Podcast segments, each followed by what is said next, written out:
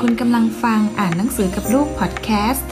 พื้นที่เล็กๆ ที่แบ่งปันเรื่องราวดีๆ ในการเลี้ยงลูกสำหรับทุกครอบครัวค่ะ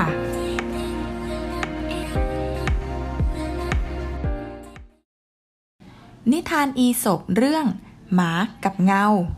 กาละครั้งหนึ่ง หมาตัวหนึ่งขโมยเนื้อจากแม่ค้าในตลาดมา มันวิ่งคาบชิ้นเนื้อข้ามสะพาน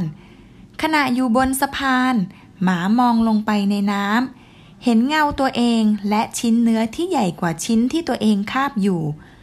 ด้วยความโลภหมาจึงคายชิ้นเนื้อในปาก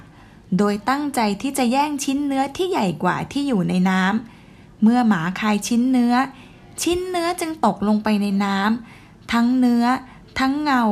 ก็จมหายไปในน้ำพร้อมกันทันทีหมาตัวนั้นจึงอดทั้งเนื้อที่คาบมา และเงาชิ้นเนื้อที่ใหญ่กว่า นิทานเรื่องนี้สอนให้รู้ว่า ความโลภอยากได้ทุกสิ่ง บางทีอาจทำให้สูญเสียของรักของตนเองไปได้เหมือนกัน